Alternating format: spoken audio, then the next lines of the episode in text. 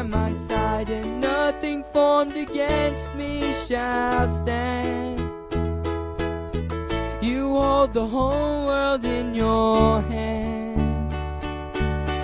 I'm holding on to your promises. You are faithful. You are faithful.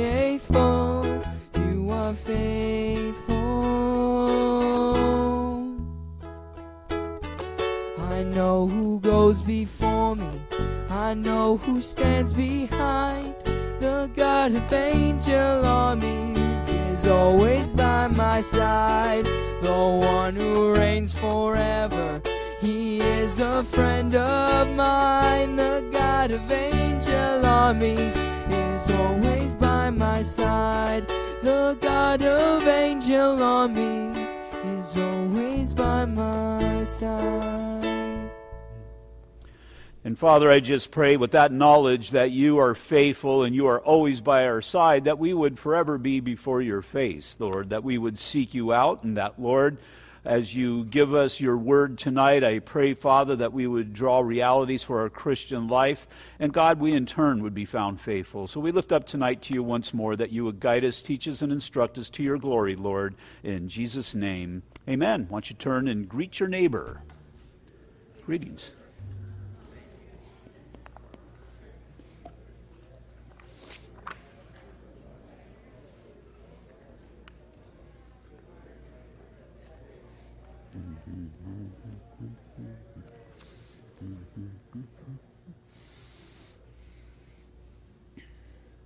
Gene, how are you? Good. Go ahead and turn your Bibles to Second Chronicles chapter 7. As you're turning there, uh, David and uh, Jonathan, they, they left their guitars out in the rain last night and they shrunk. it's kind of cool. I didn't know they had a ukulele bass. Interesting.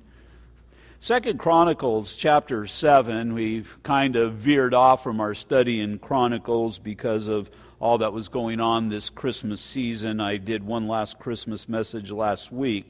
I believe last we were in Second Chronicles was around December 9th, something or something, sometime around there. But anyway, we've entered into chapter 7, and for the last couple of Chronicle studies, we've seen the dedication of Solomon's temple. The Lord has laid it upon King David's heart, but David was a man of war, and that's not what God desired. He wanted a man of peace, and so he told David that it wasn't going to be him who was able to construct this permanent place of praise, but it was going to be his son Solomon. So Solomon has the task completed, and now they are dedicating it to the Lord. Last time we met, we saw that the temple, it was God's intent that it would be a house of prayer. Christ confirmed this as he quoted from Isaiah chapter 56, verse 7, when Christ entered into the temple and he cleansed the temple as they had used it as a, well, as Christ described it, a den of robbers. The intent, well, again, Isaiah 56, verse 7, even them I will bring into my holy mountain and make them joyful in my house of prayer. Their burnt offerings and their sacrifices will be accepted on my altar, for my house shall be called a house of prayer for all the nations. It was a place that well, man was to come and he was to offer the sacrifice, and through the offered sacrifice, sins would be covered. And because sins were covered, man would have access into the throne room of God. And what I mean by that is that God would hear their prayers. And so it was based upon some sort of sacrifice because of the sinful nature of man that would open that door. And we know it was all pointing towards the coming of Jesus Christ. And so tonight we're going to be moving on. We spent two studies looking at the temple as a house of prayer. Tonight we're going to be moving on from the house of prayer and see another facet of what the Lord intended it to be. It was intended to be a house of praise as well. In Jeremiah chapter 17, verse 26, it says, And they shall come from the cities of Judah, and from the places around Jerusalem, from the land of Benjamin, and from the lowland, from the mountains, and from the south, bringing burnt offerings and sacrifices, grain offerings and incense, bringing sacrifices of praise to the house of the Lord. And so, in that sacrifice, there was the knowledge that I have access to God, to the ear of God, and that my prayers are heard, not because of me, because within ourselves there is nothing that is desirous, but it's because of the sacrifice, the price that was paid. As I said before, Old Testament sacrifice fulfilled in Jesus Christ but also this house of praise. When we're offering sacrifices, or when the Jew was offering sacrifices, he would come to the realization of the goodness of God. That God gave him this privilege to offer sacrifice for the purpose of hearing prayer, for the purpose of covering sin, and he would have a heart and he would have an understanding that as I come into the presence of a holy God, I'm praising him because our God is mindful of us. Our God dwells, doesn't dwell upon us, but He thinks upon us. And as He thinks upon us, well, this was the focal point, this temple, to offer that praise. And so, just as prayer was to radiate out from the temple, so was praise. So, keep in back in the back of your mind the application for us today. The apostle Paul told us in 1 Corinthians chapter 3 that our bodies are the temple of the Holy Spirit temple of the Holy Spirit or the dwelling place of the Holy Spirit. Because of this, we are to pray without ceasing, but also, as the writer of Hebrews told us, he says in verses or chapter 13, verse 15, that we are to continually offer the sacrifice of praise to God, that is the fruit of our lips, giving thanks to his name. Now, we are told in 1 Thessalonians chapter 5 that we are to pray without ceasing. A person who prays without ceasing understands once again that he has the ear of God. Understand what it costs for us to be able to have that, that, that privilege, and it just shows as we pray without ceasing that we value that. The writer of Hebrews, keep in mind, he's writing in a, to, to Jewish believers, and so this is written from a Jewish perspective. Very possibly he could be thinking of what's written here in Second Chronicles, but he says, continually offer the sacrifice of praise, to give of ourselves, give up of ourselves and just simply to open ourselves to God and to praise His name. He says that is the fruit of our lips. We are to do so vocally, outwardly, giving thanks to His name. Again, His name, the nature and the essence of who He is. And so, based upon all that God has done, because He is good, because He is kind, because He is long suffering, because He is gracious, and because He is loving, we praise the Lord. We'll get into that in a little bit, what that means. So, looking at verses 1 through 3. When Solomon had finished praying, fire came down from heaven and consumed the burnt offering and the sacrifices, and the glory of the Lord filled the temple. Previously in chapter 5, we saw a cloud filled the temple, but both of them represent the presence of God. Verse 2 And the priest could not enter the house of the Lord because the glory of the Lord had filled the Lord's house. When all the children of Israel saw how the fire came down and the glory of the Lord of the temple, they bowed their faces to the ground and on the pavement and worshiped and praised the Lord, saying, For he is good, for his mercy endures forever. The glory of the Lord, as I said, was the result of the presence of God in the sight of man. The glory of the Lord would be the only way that man would be able to physically see God. Now, the Bible tells us no man can look upon God and live. And the idea is, is that the absolute purity of God, the absolute holiness of God would consume sinful man. And so his glory is how man would know that God was there. And so here's Solomon. David said, and Solomon did it, we're, we're going to build a temple. Well, how do you know it's of the Lord? Well, because God told my father so many years ago. and so they go through, and you can equate this even back to Moses and the building of the tabernacle. How do we know it's acceptable to God? How do we know in this reality of what man has done if God is accepting of it? Well, the glory filled the temple. And again, to the Jewish mind, the presence of God is there. And we need to bring that fast forward into our lives. How do I know I, I really received Jesus Christ as my Lord and Savior? How do I know that I'm right with God? Because of the presence of the Holy Spirit. Because no longer can I sin in peace. No longer can I live a life contrary to God without guilt, without conviction within my life, and that's all the work of the Holy Spirit. No longer can I do that which is contrary to God, well, without my con- conscience being vexed Again, it's proof of the Holy Spirit, which in turn is proof of my salvation.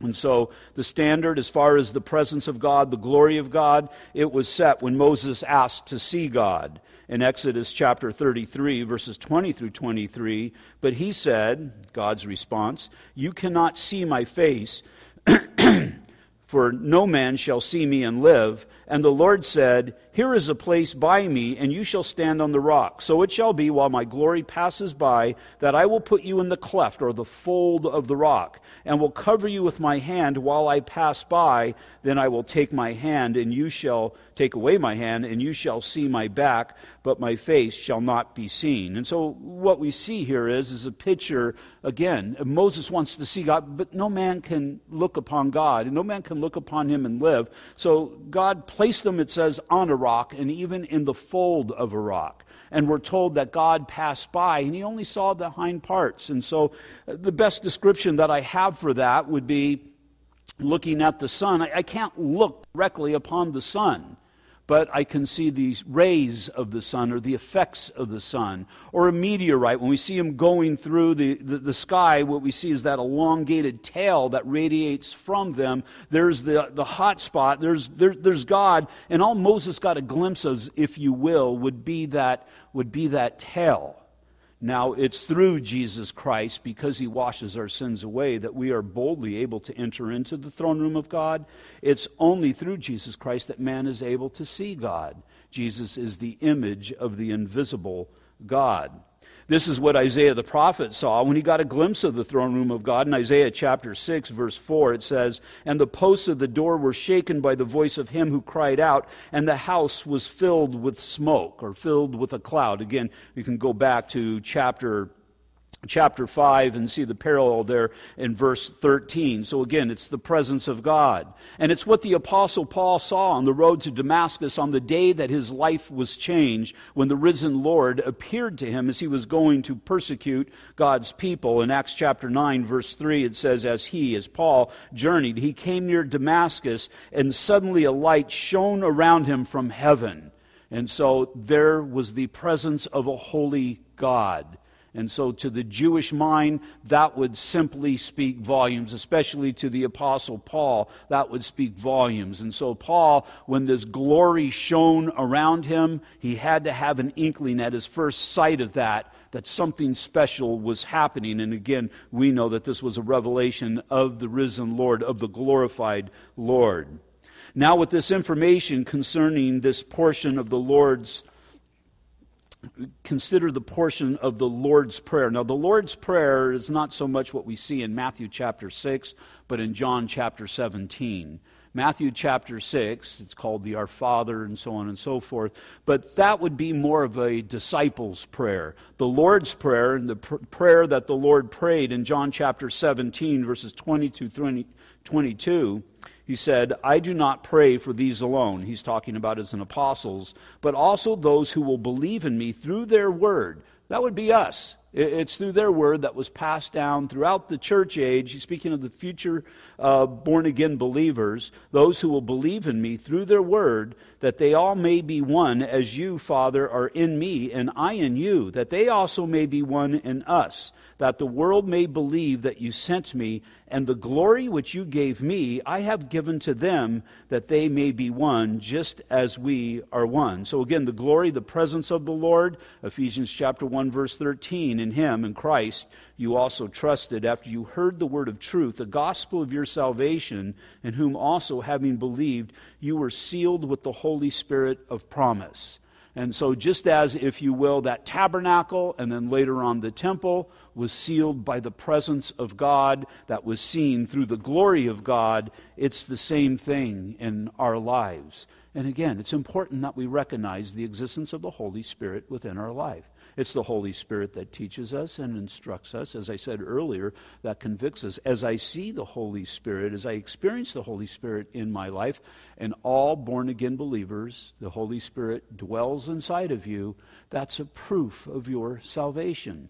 It's also, if you back up a little bit, it's a proof of who Jesus Christ was. Because remember, Jesus Christ came, he fulfilled all of the scriptures concerning him. He was crucified, he died, he descended into heaven, and he said, If I go to the Father, I will send the Helper. We know that the Holy Spirit.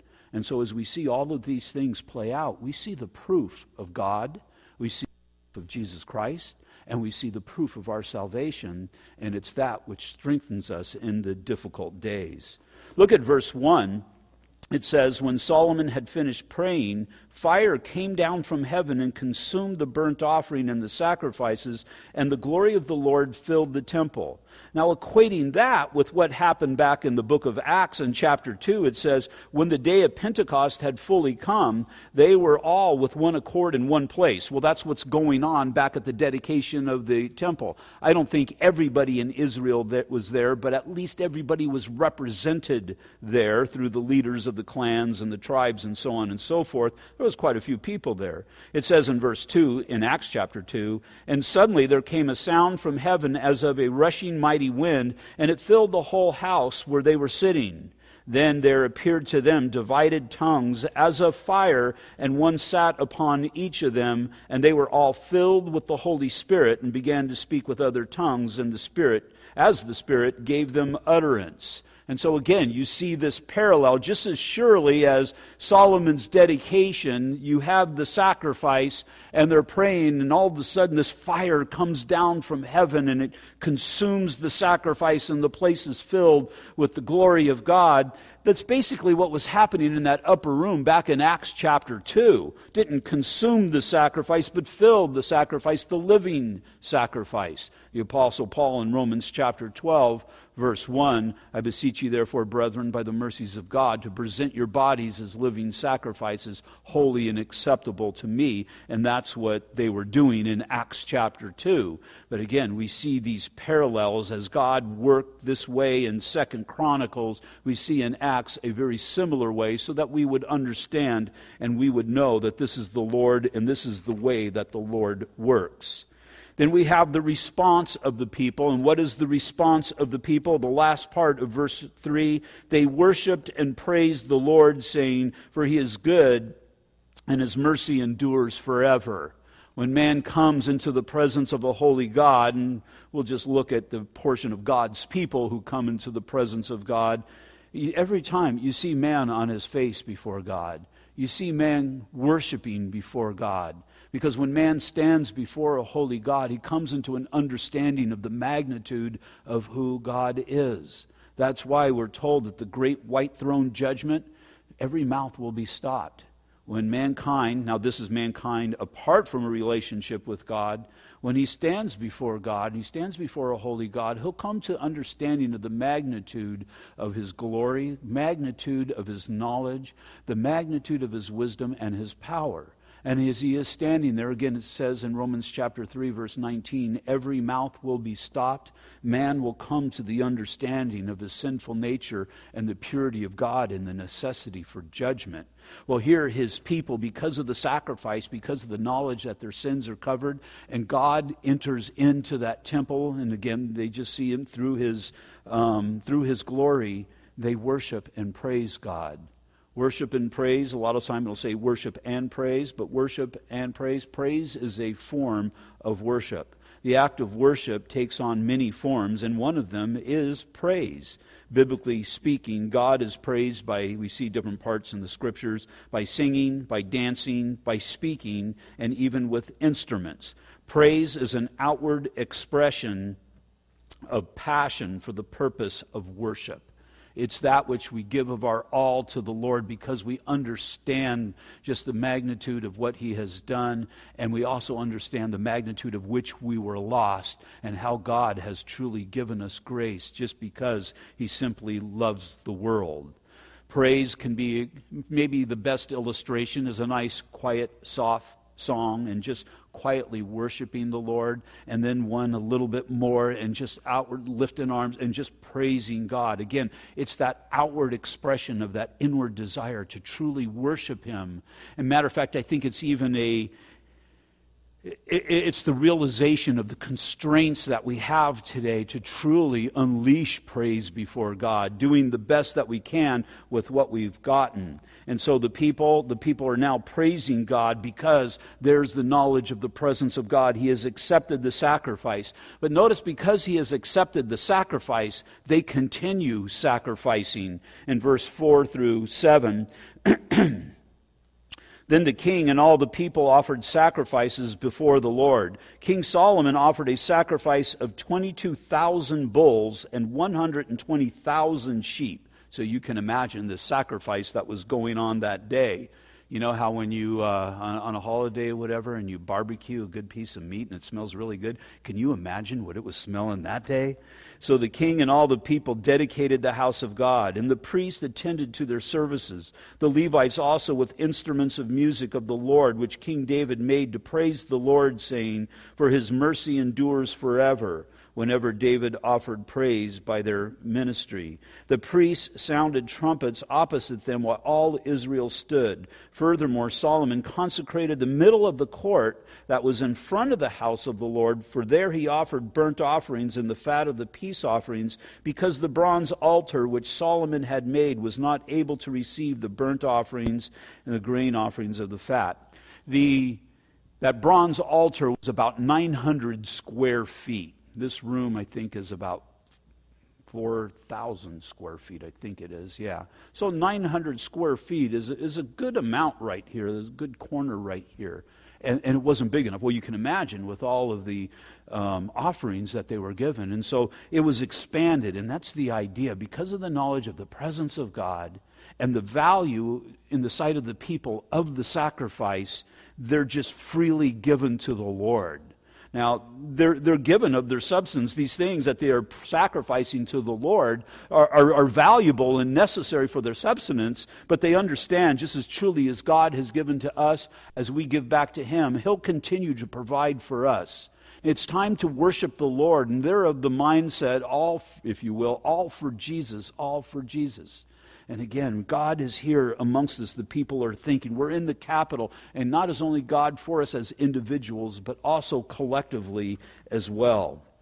Now, there are four key elements of praise in the exhortation of our soul to praise God for who He is and all that He has done. Just basically four elements of praise that I, I just want to quickly visit here.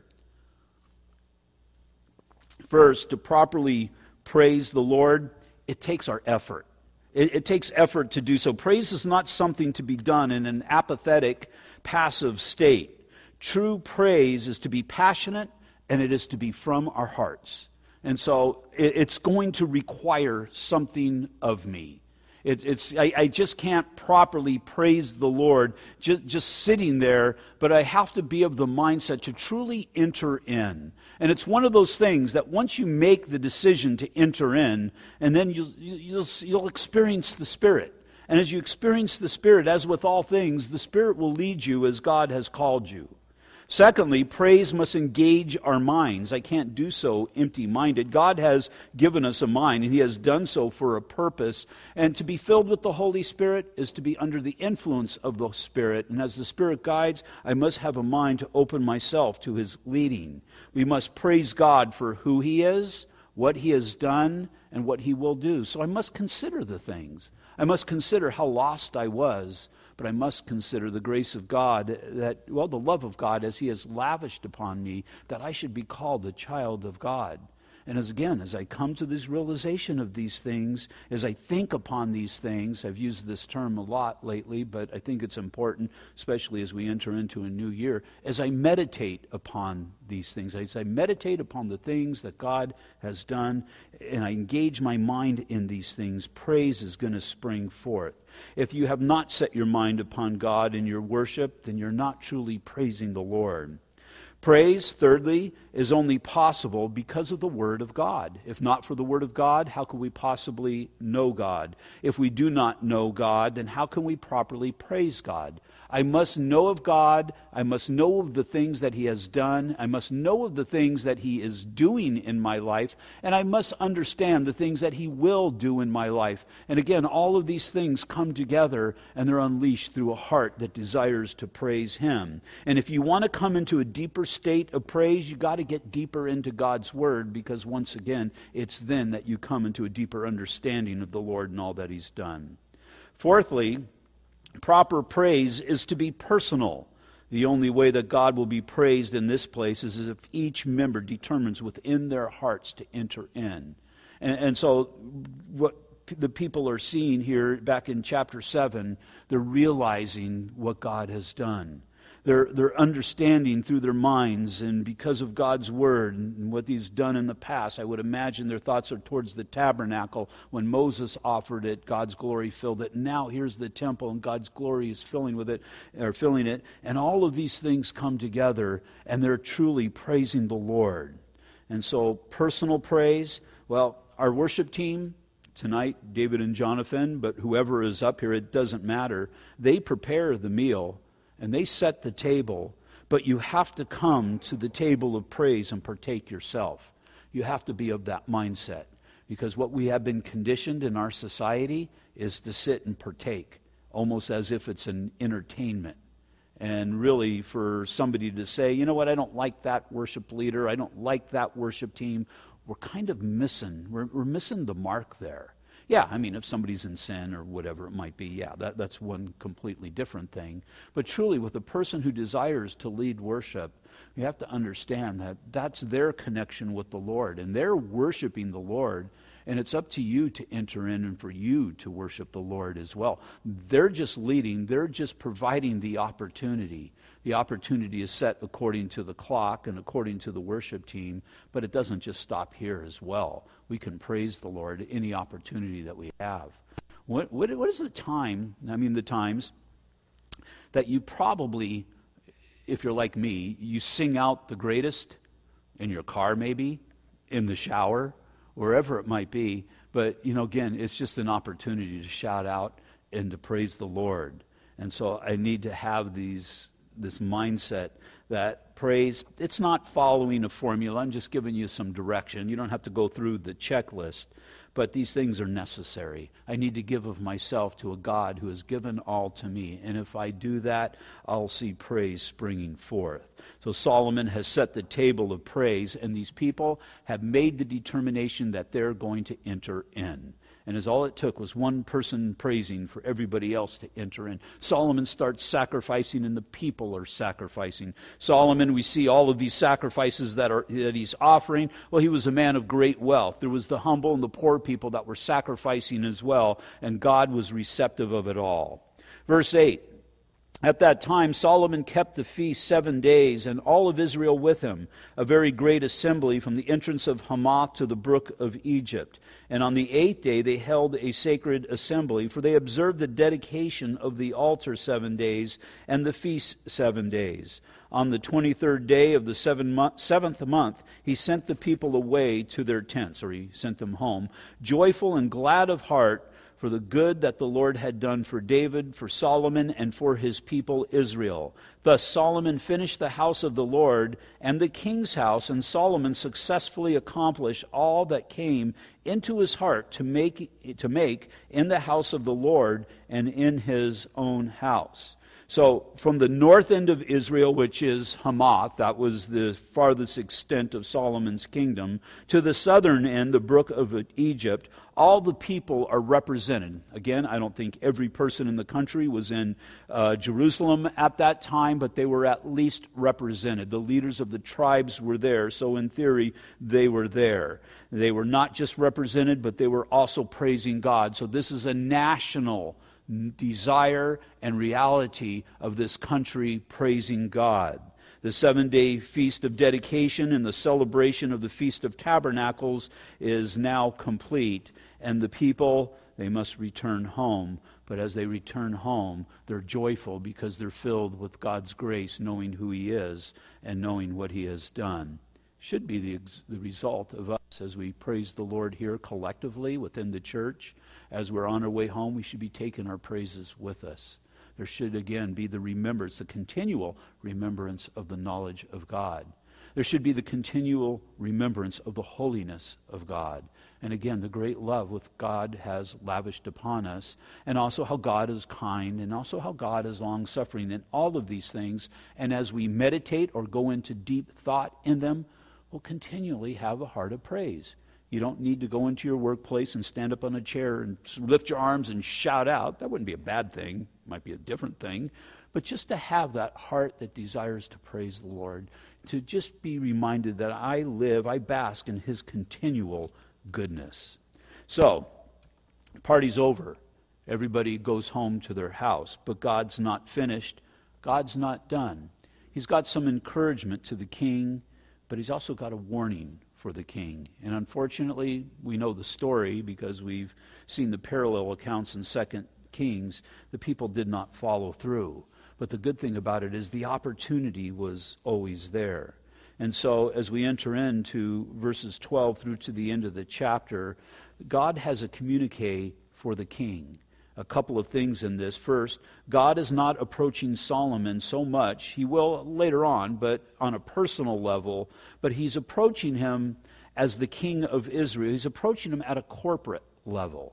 Solomon is the one who stands in the gap. He's representing the people. Now, he's representing, not so much as a priest is representing the people, but how, how they conduct their lives and what is allowed in the land, the things that the king has stewardship over it, over. He, he, he's, he's giving Solomon uh, an encouragement and, and a warning here. We see in the book of Revelation in chapters 2 and chapter 3, the Lord has a message to the messenger of the church. And it's believed that the messenger of the church in those two chapters are the pastors of the church in those days. And so, as he is speaking to the pastor, here, as he is speaking to the king, the idea is he's speaking to the one who has stewardship, in Solomon's case, over the people and over the land. The message is not to the man, or it's not to the men generally, but it's to God's people specifically. Also, this message is not to a country, but to believers in that country. And it's important for us to understand as we go forward and what I'm going to be talking about. The message is not just to the country in general, the message is to born again believers. Because as born again believers, we are responsible to be obedient to God's word it's necessary for us to, to do the things that God has called us to do. So often, we'll, we'll hear the things and we'll maybe agree with the things, but are we doing the things? Kind of combine it with the message this morning. And we ought not to consider that the unbelievers should be doing these things because the unbeliever, the only prayer that God hears of the unbeliever is his prayer of repentance. Man must get right with a holy God before these things would take effect in his life, and how much more so corporately. In 1 Corinthians chapter 2 verse 14, but the natural man, the sensual man, does not receive the things of the spirit of God for they are foolishness to him, nor can he know them because they are spiritually discerned. But woe to the people of a nation who consider the things of the Lord foolishness to them. And so these things God has given, and we can look at these things and say, well, these things are Old Testament, and we have a new covenant now, and that's so true, but we still see the revealed nature of God. And again, it's important because the church, I think the church loses its way kind of easily, especially when it comes to the political arena. We need to see that this is according to born again believers and how we are to act according to God. And so, as far as God's blessing upon a nation, it's not going to come at the ballot box. It's going to come from our hearts, the hearts of the believer as we're obedient to the Lord. Donald Trump used the slogan, Make America Great. Donald Trump does not have the ability to make America great. It's only God who can make America great. I, I, pray for Donald Trump's heart, and I pray that he has a heart for the Lord and God uses him. But it's going to be God who makes America great. And the only way that God will make America great is if America has a heart for the Lord. And so I want to close. Still got a little while here, but with three things. I'm not committing to closing quick here. Um, but three things that I want to look at. First, a dynamic, a dynamic of a nation that God will bless is repentance. True repentance is the turning to God in sincerity. Verses 12 through 13. Then the Lord appeared to Solomon by night and said to him, I have heard your prayer and have chosen this place for myself as a house of sacrifice. When I put up, uh, shut up heaven, and there is no rain, or command the locust to devour the land, or send pestilence amongst my people, and we'll continue that thought in a little bit in the next point. But in verse 12, notice that last word is house of sacrifice. This house of prayer, this house of praise, is also a house of sacrifice. Now, why would you offer sacrifice? It wasn't to be just a knee jerk reaction to the sins that you have committed, but to come to God with sacrifice in hand and place it upon the altar and ask God that He would forgive you based upon a repentant heart before the Lord. And so, verse 14, before we get into it, we have to understand and know that this is based upon, well, in context, the sacrifice, in reality, a repentant heart before God. And again, God is speaking to his people. What does it mean to really repent? Well, first, a person who have, a people who have truly repented will openly confess specific sins. Now, when I say openly confess, we're not going to stand up here and just start confessing sins. I don't want to hear what your sins are. But the idea is, is to openly confess before God on a personal level. And should it be done vocally? That's not a bad thing, but the idea is, is for us to recognize our sins and our sinful nature and to confess that before God. Sometimes in our general repenting, we'll ignore certain sins within our lives. This is to go deep and to reveal those things. Well, as these things are revealed to us, to repent, to ask forgiveness of them before God. With confession of specific sins, we are forced to face the deep, dark places of our life and to seek out that complete cleansing. It's why so many Christians continue to struggle with issues in their lives. They haven't admit that there's sin within their life. They haven't, and, and maybe they put the label of sin on it, but they haven't taken possession that, yes, these are sins, and I have committed these sins, and I have sinned against you, Lord, and you alone. And then coming before the Lord and seeking that cleansing. In 1 John chapter 1 verses 8 through 9, if we say that we have no sin, we deceive ourselves, and the truth is not in us. If we confess our sins, he is faithful and just to forgive us our sins and to cleanse us from all unrighteousness. So you look at it kind of from the opposite. It says, if we conf- but if we don't confess our sins, then he's not going to forgive us of our sins and he's not going to cleanse us from all unrighteousness. Now, for a born again believer who sins, what does that mean? It doesn't mean that you're not going to get into heaven, but you're going to suffer the effects of your sins. And so, a, true forgiveness of sins is a complete release of guilt. It's to have peace before a holy God. Next, the people who are truly repentant will exhibit contrition. Contrition is a deep sorrow for sin, grief of heart for having offended an infinite, holy, and benevolent God. It's to truly be sorry for what you have done. In Psalm 51, verse 17, the sacrifices of God and the sacrifices that are acceptable to God are a broken spirit a broken and contrite heart. These, O God, you will not despise.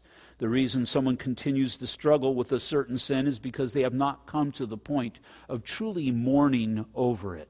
Mourning over it, those who mourn will be comforted. You come to the place where you understand sin, and, and it's just a matter of entreating God and asking God that He would relieve you of this and take it from you. God desires that sinners sense their guilt and weep within themselves for what sins they have done and sins that we have done that destroy self, destroy neighbor, and dishonor Christ. That we would be open and honest before the Lord and we would give them over to the Lord because we truly are repulsed by the, what we have done and who we are apart from Christ.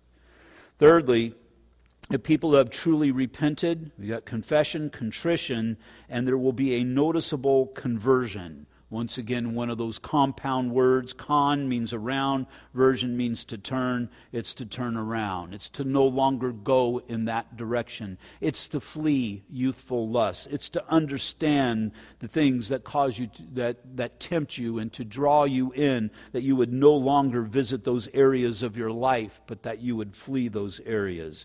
They simply are not the same people today that they were yesterday, those who have received the forgiveness that God has given.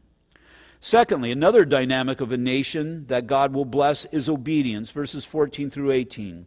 If my people who are called by my name will humble themselves and pray and seek my face and turn from their wicked ways, then I will hear from heaven and will forgive their sin and heal their land.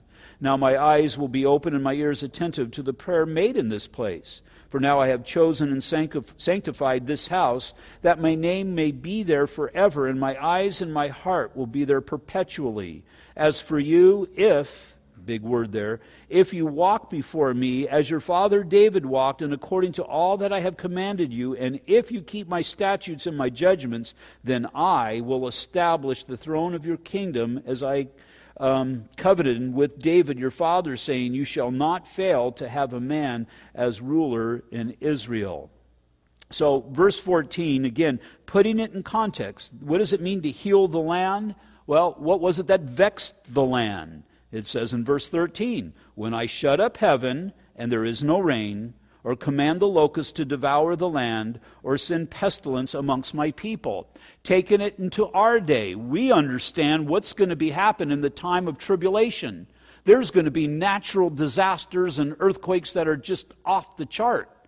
But as God's people are seeking after Him, what we experience, as we looked at last Sunday morning in our prophecy update, we're experiencing the birth pangs as mankind becomes more and more godless and evil, those birth pangs are going to increase in intensity, and these things are going to happen.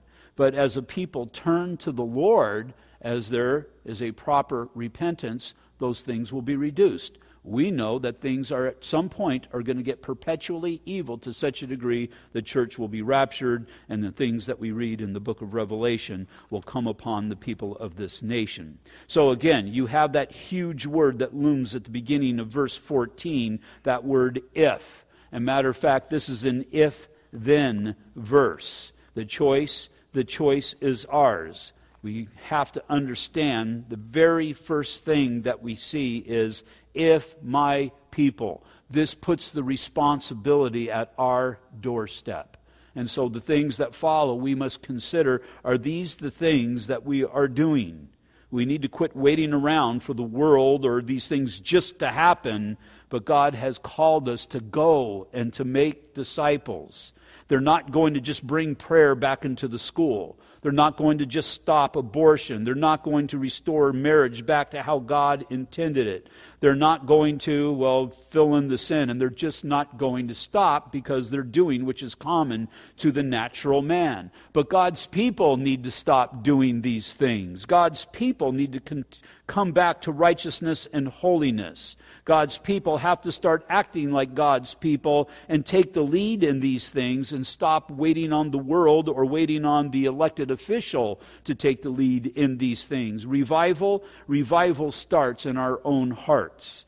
If my people who are called by my name, secondly, will humble themselves. This is to make Jesus the Lord over your life if you're not doing what God wants you to do, you'll find the source of your disobedience is pride. And this is to give up pride and to truly submit yourself to the Word of God because the Word of God comes from the mouth of God. And if God, if Jesus is truly your Lord, and then we will follow through in obedience. But if we're living a life of disobedience, is He really the Lord of your life? Keeping in mind that Lord and Savior, they go hand in hand. In 1 Peter chapter 4 verse 17 Peter writes for the time has come for judgment to begin at the house of God. And the idea is that we would examine ourselves to know and to make sure that we are living lives that honor the Lord and are obedient to him. Thirdly, if my people who are called by my name will humble themselves and pray. And so again, God has vexed the land and it's because his people are not living life as they should. And he's directed this, made sure that they know this is all about his people. If you humble my, yourself, but it's not good just to humble yourself, humble yourself and pray. To understand that it's God who is in control. To understand that he is seated upon the throne that oversees all the occurrences of mankind, that the things that are happening are happening for a reason Once again, we look around and we think, what in the world is going on? Things are out of control. They're not out of control. God has got his hand upon all the things that are going on. They're going on for a purpose. Prayer, prayer is a precious, precious privilege given to us from God in order that we would align ourselves with his will. Fourthly, the fourth thing necessary for God to exalt our nation if my people who are called by my name will humble themselves and pray and seek my face, if you are serious about the healing and preservation of your land, and you, re- you realize your place in the process, then you will come before the face of God and report for duty.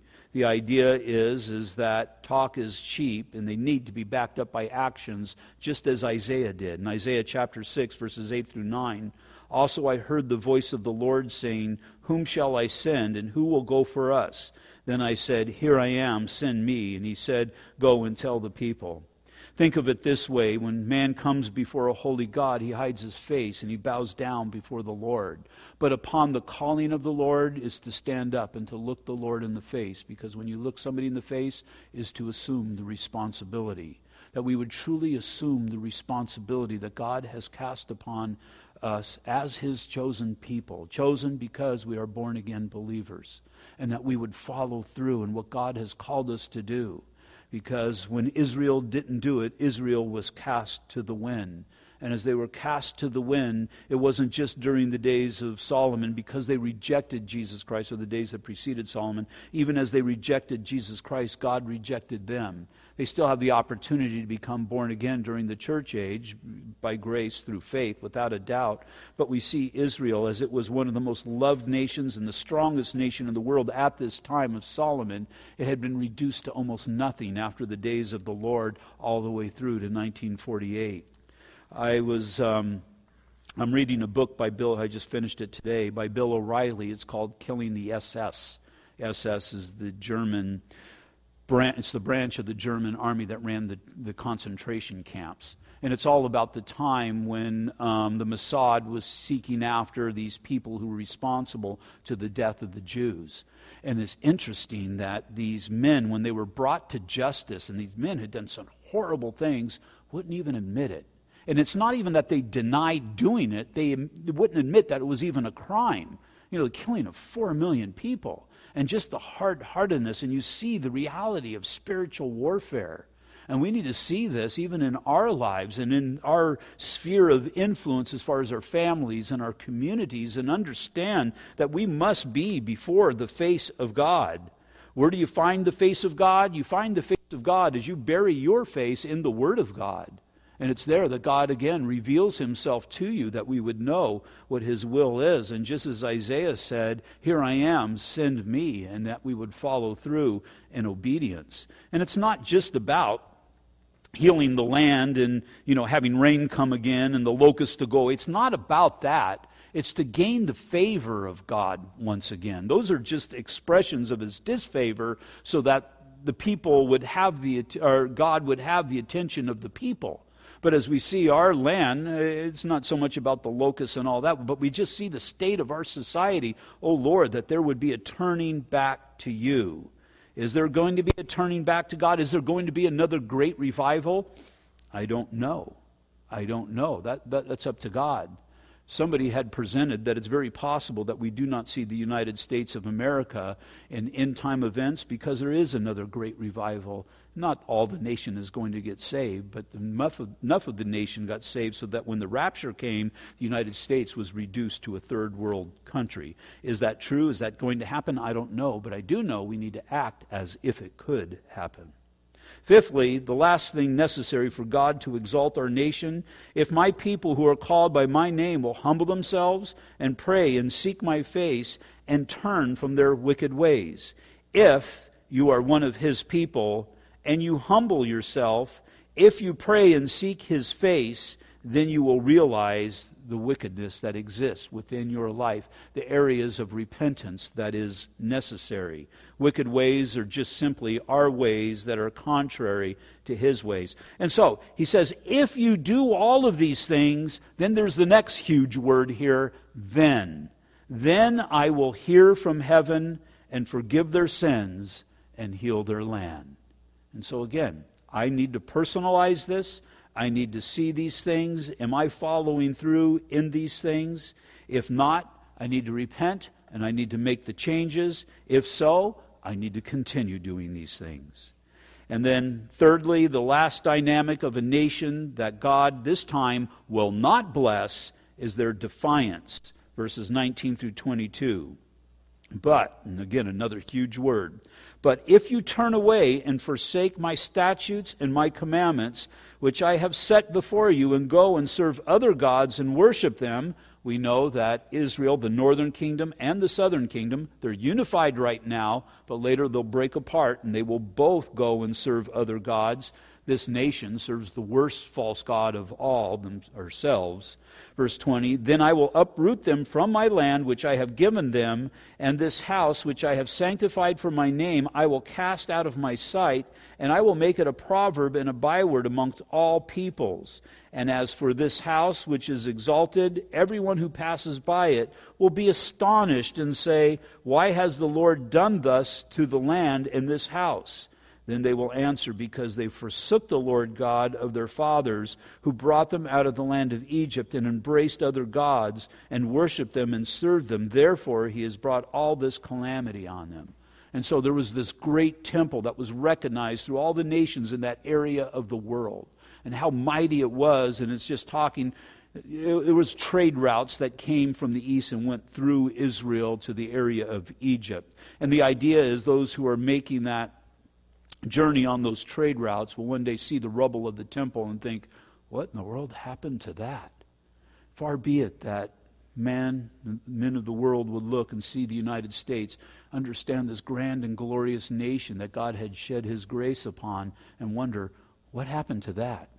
Or, or the individual, individual who's worshiping God and praising God and in the shadow of God's wings, and then see a life, that life destroyed and think, what happened to that? And as all it takes is, through our disobedience, is for God to remove his hand from us. And it's when we come to that realization that we cling to the Lord. Israel, Solomon was gone even as soon as the son that took over. Israel no longer clung to the Lord, but they started seeking that which was not of God. And all of these things, as warnings that God had given from verses 19 to the end of the chapter, came to pass, and great was their fall. Father, once again, we just thank you, Lord, that you, you, give us what is necessary for righteousness and holiness. And Father, I pray that we would embrace these things, that, Lord, we would see as you have detailed what is expected of us, that we would understand, Lord, these things as we break them apart, as we personalize them and make them real within our lives. And so, Father, I lift up those who've come out tonight, those who are watching online. I pray that you would bless them.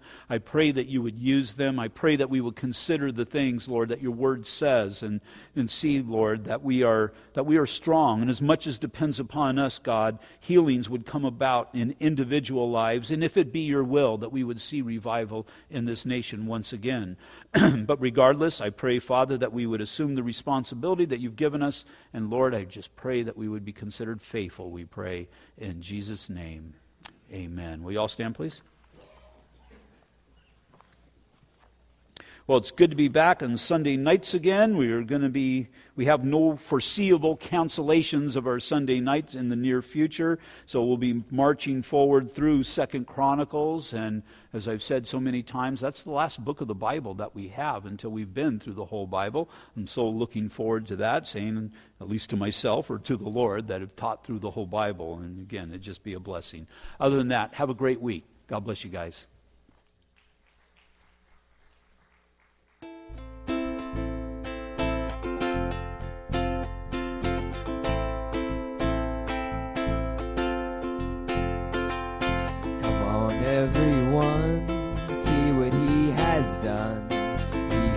Lifted us, he has overcome the power of the grave and the sin that once enslaved. Couldn't hold him in the ground, couldn't keep him down.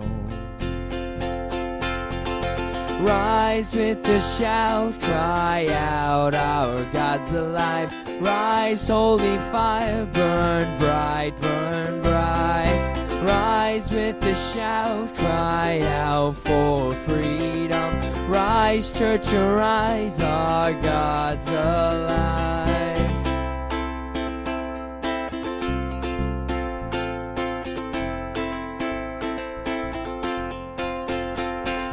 Reigning on his throne, drawing ever close, us this hope he'll never let us go. Oh, death has been defeated. Jesus Christ, Redeemer, conquered hell and freed us. Forever we are saved. Rise with a shout, cry out, our God's alive. Rise, holy fire, burn bright, burn bright. Rise with a shout, cry out for freedom. Rise, your eyes, our God's alive. He alone can save us. He will not forsake us. He remains forever. Our Savior, see Him reign in power, stronger than our failures, always and forever. Our Savior, rise with a shout, cry out, our God's alive. Rise, holy fire, burn bright, burn bright. Rise with a shout, cry out for freedom. Rise, church, arise, our God's alive. Rise with a shout, cry out, our God's alive. Rise, holy fire, burn bright, burn bright. Rise with a shout, cry out for freedom. Rise, church, arise, our God's alive.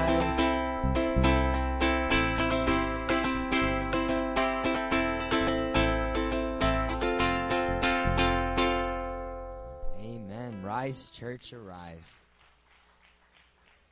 Pray for revival.